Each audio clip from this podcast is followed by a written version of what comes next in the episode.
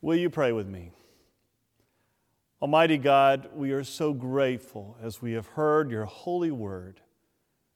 And now, as I stand before these, your people, I pray that this will be your message and not my own. Through the name of Jesus the Christ, amen.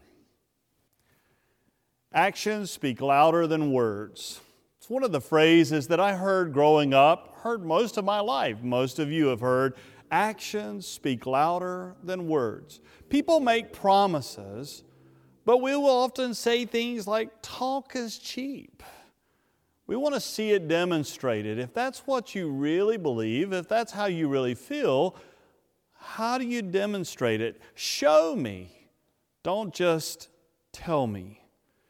People say that they love us. We want to see it. We want to experience it. People say that they will always be there for us, but we want to experience it. We want to see it. Christmas. Christmas is God's action backing up God's incredible word. God had told us so often that He loved us so very much and Christmas Day, God really acts in an incredible way. God doesn't just say that He loves us, God proves that He loves us. And Christmas, it's the evidence of God's incredible, amazing love for you and for me. Look at the incredible ways that God proves, God acts in ways that shows this love for you. Dietrich Bonhoeffer is one of my favorite theologians, and in the book God in the Manger, Bonhoeffer says God had seen the misery of the world and had come himself in order to help. God came himself in order to help. You see, our sin had broken our relationship with God. The temptation in the garden is the same temptation that we face today, and that's, that's the temptation to put our own self interest above God's. It's been said that the original sin is self interest.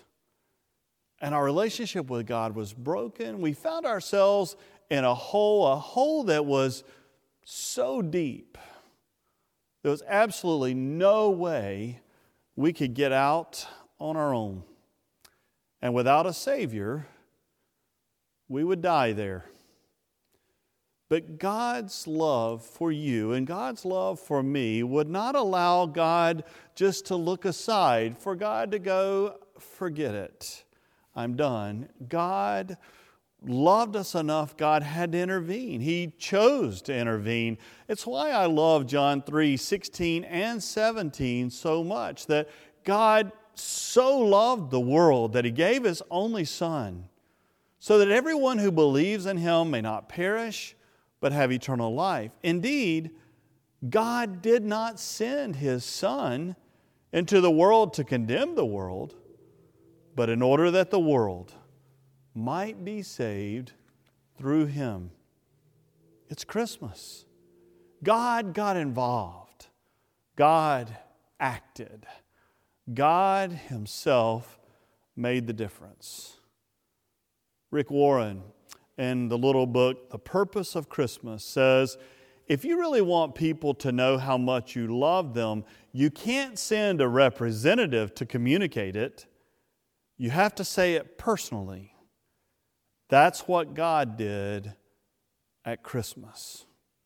Christmas is God saying to you personally, and God then proving and acting to prove His love personally on Christmas Day when He gave to us the Christ child. I mean, who could have imagined the difference that would be made in a stable back in behind an inn? In a small town in the Middle East. The difference that what was happening there would change the world forever, and yet it has changed the world and our lives forever.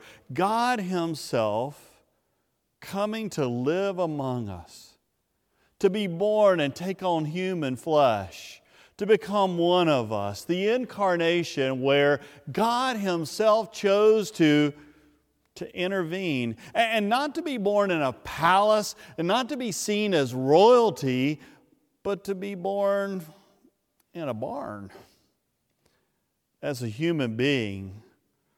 God chose to humble himself in such incredible ways to experience everything we've experienced. I love the way Frederick Buechner puts it when he said, The creator of the ends of the earth comes among us in diapers. Think about that. The creator of the ends of the earth comes among us in diapers. God comes to experience everything we've experienced. God created us in His own image, and God loved us enough to come among us in our image. And that changes everything. That we have a God who is the Savior of the world, but a God who experiences everything we experience from birth all the way up through life and death. That's why the writer of Hebrews says in Hebrews chapter 4 verse 14, since then we have a great high priest who has passed through the heavens, Jesus, the Son of God, let us hold fast to our confession.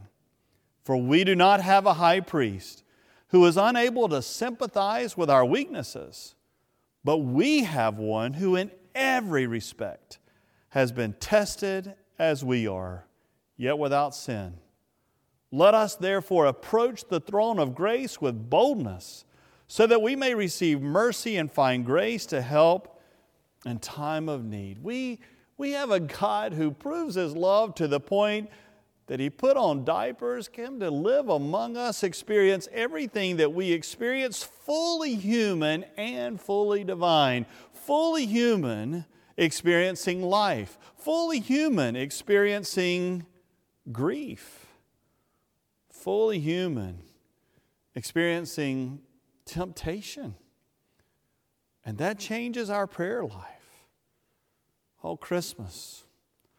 Christmas is about action speaking louder than words. God had promised a Messiah, God had promised a Savior, but then God, God Himself becomes that, that Savior. God Himself becomes that Messiah.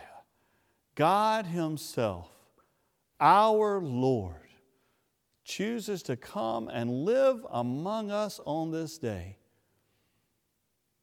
But then something else happens, only about six miles away from the stable. About six miles away from the stable, the place where Jesus is born will be the place where Jesus dies. Actions speak louder than words. That cross, some pretty powerful, powerful actions. It's a different Christ Mass, a different celebration of the Christ, a different kind of Christ Mass tree when Jesus dies on one for us. You see, this baby in the manger, the Nativity, it's, it's about our salvation. It's about a God so loving the world that he would be willing to come among us, yes, but then to die for us that we can be forgiven for our sins, to die for you and for me, to rise that we may have life. It's why when we read the story from Matthew chapter 1 verse 21 that the angel says to Joseph, and she, meaning Mary, will bear a son and you're to name him Jesus, for he will save his people from their sins. Jesus comes from the Hebrew word Yeshua. It means he will save. You see this baby in the manger is the savior of the world. The baby in the manger will travel just six miles over to die on a cross for us, giving his body and his blood. You know, of all the gifts that you may receive this Christmas, this, our Lord and Savior Jesus the Christ will be the most precious. And of all the gifts you will receive this Christmas, this will be the most expensive gift you will get. For this gift cost God everything He had to make sure He could give it to you and to me. But as with any gift, the challenge will be accepting it, receiving it. If actions speak louder than words, then hear the shout. Hear the shout from the angels and the glory of heaven and see what God has done to prove his love for you. For your God offers you a Savior who will forgive you for your sin and offer you everlasting life with him. Now that is Christmas.